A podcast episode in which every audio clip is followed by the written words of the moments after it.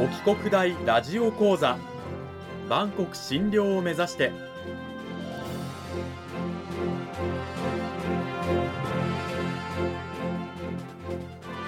番組タイトルにある万国診療とは世界の架け橋を意味する言葉です。この番組はアジアの十字路に位置するここ沖縄にある沖縄国際大学で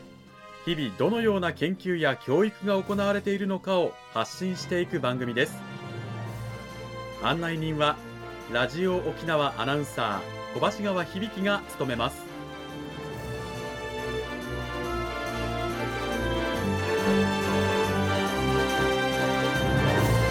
この番組は沖縄国際大学の提供でお送りします。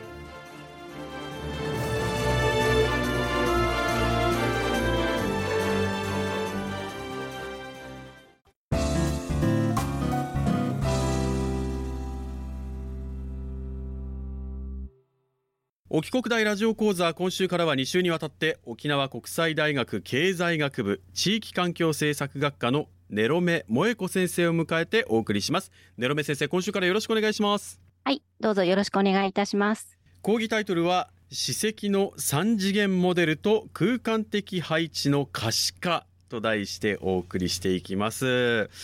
さて内容に入っていく前にまず先生先生の自己紹介からお願いいたします。はい、はい私ですね、経済学部の地域環境政策学科で今教鞭をとっておりますネロメです。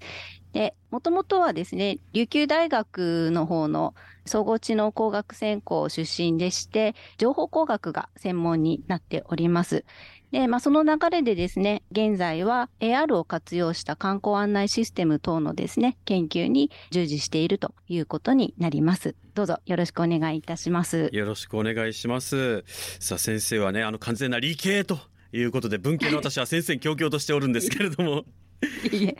はい、そんなネロベ先生をお迎えして講義タイトル史跡の三次元モデルと空間的配置の可視化と題してお送りしてまいりますが史跡というとですね、はい、まあ、例えば県内だとあのグスク活連城跡とかね泣き陣城跡とかいろいろあるああいったもののイメージなんですけれどもこういった認識で大丈夫でしょうか？はい、そうですね。まさに現在私が取り組んでいる研究というのが、県内にですね、現存している定石ですね。そちらの方をまあ 3D モデル化するというような研究をしております。で、それとともにですね、定石だけではなく、その定石に関連するような鼓動ですね、道です。道の方もまあ再現できないかということを中心に研究を進めております。なるほど。史跡でいうと私城のイメージしかなかったんですけれどもあの昔作られたまあもの例えば今おっしゃった道とかそういったものも全部史跡に当たるわけなんですね。あそうですね。史跡としてまあ捉えてそれも再現しようと考えております。うん。はい、そしてその再現ということで先生があの今三次元化まあ、立体化ですよね、はい、おっしゃっておりましたけれどもその三次元化をするにあたっての方法というのはどういった方法で先生は三次元化されてるんでしょうか、はい。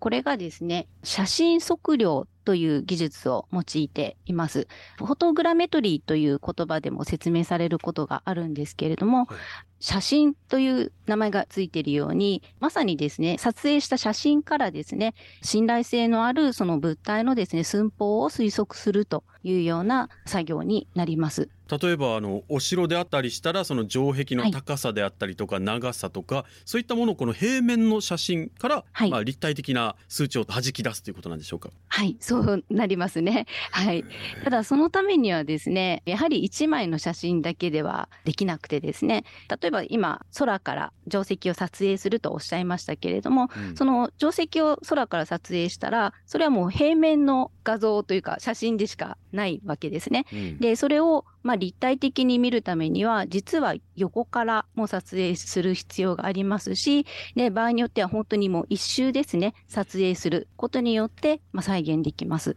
なので、写真測量ってなると、その小さいものであれば、それこそその小さい物体をまあ360度ですね、あらゆる方向から撮影して、まあそれを再現するっていうことがやりやすいんですけれども、まあ今回ですね、研究で用いているような、対象にしているような定石などですと、かなりですね、撮影方法の工夫が必要になるということになります。まあ、定石のような大きな史跡とかだと、こう何枚、時には何百枚っていう写真を撮ったりとかするんですか？あそうですね。なので、私はですね、その研究を、まあ、流大の赤峰研究室と一緒にやってるんですけれども、うん、その我々が撮影するときには、カメラ何台かと、あとですね、動画を撮影するようにしています。うんブレの少ない画像っていうのがやはり必要になってくるんですけれども、まあ、歩きながらですね、撮影した中で、まあ、ブレの少ない画像、その静止画を切り取って、で、そしてそれをですね、写真測量に用いるというような手法で研究を進めております。なるほど。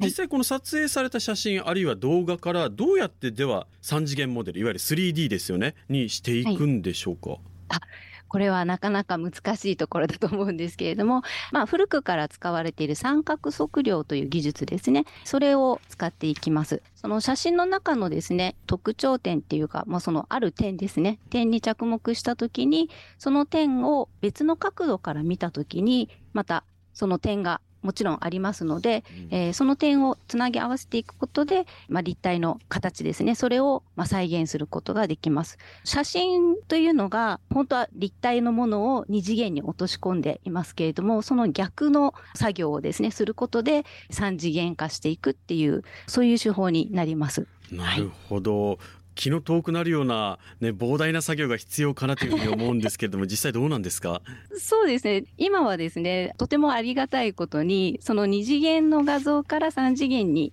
再現するというのはもうソフトウェアが結構確立されておりますので、うん、意外とやりやすかったりはします。あのただ実際のその撮影するところにどちらかというと時間がかかるというところはあります。なるほど、はい、じゃあデータを取り込んだりとかそれをこうパソコン内で処理する作業よりもこう現地に足を運んで写真や動画を撮影するっていうのが大変だったりっていう。そうですね。やはり使える写真、使えない写真っていうのが出てきてしまいますので、まあ、そのあたりが工夫が必要になります。うんはい、実際そうやって、まあ、パソコンで専用のソフトウェアなんかを使ってデータから立体的な史跡の 3D モデルを作っていくというふうになるんですけれどもそうやって作られていく 3D モデルの特徴といいますか実際こう見た目はもう現実のものと変わらないというものが出来上がっていくんでしょうか？そうですね。出来上がり、まあ、人それぞれの判断かもしれないですけれども、定石に関して言いますと、定石はですね、やはり凸凹している部分というのが多いということもあって、うん、その特徴点と呼ばれる再現するのに必要な点ですね。それが、まあ、抽出がとてもしやすい対象物ではあります。で、まあ、そのために再現率としてはかなり再現はできているのかなと あの個人的には思っております。で、実際ですね、これを活用した中城定石に関してですけれども、はい、3D モデル化して、で、そしてですね、AR で表示するというものを県立博物館の方でグスク展で展示したということもあります。まあ、こちら赤嶺研究室が中心となってやりましたけれども、はい、そのように、まあ、実際に AR で、まあ、示す程度には、まあ、再現できているということになります。はい、今名前が出た中城城の後以外にもこう県内の史跡を先生は 3D 化されたりとかしたんですか？そうですね。今中心としてやったのがその中城城になりますけれどもで、その他ですね、鼓動としてですね、まあ、首里のですね、まだま道であるだとか、あと、末吉宮のですね、三景堂ですね、そのあたりを実際に歩いて、その道などもモデル化できるかというまあ、確認のためにですね、実際に歩いて撮影して、で、まあ、それを 3D モデル化したということがあります。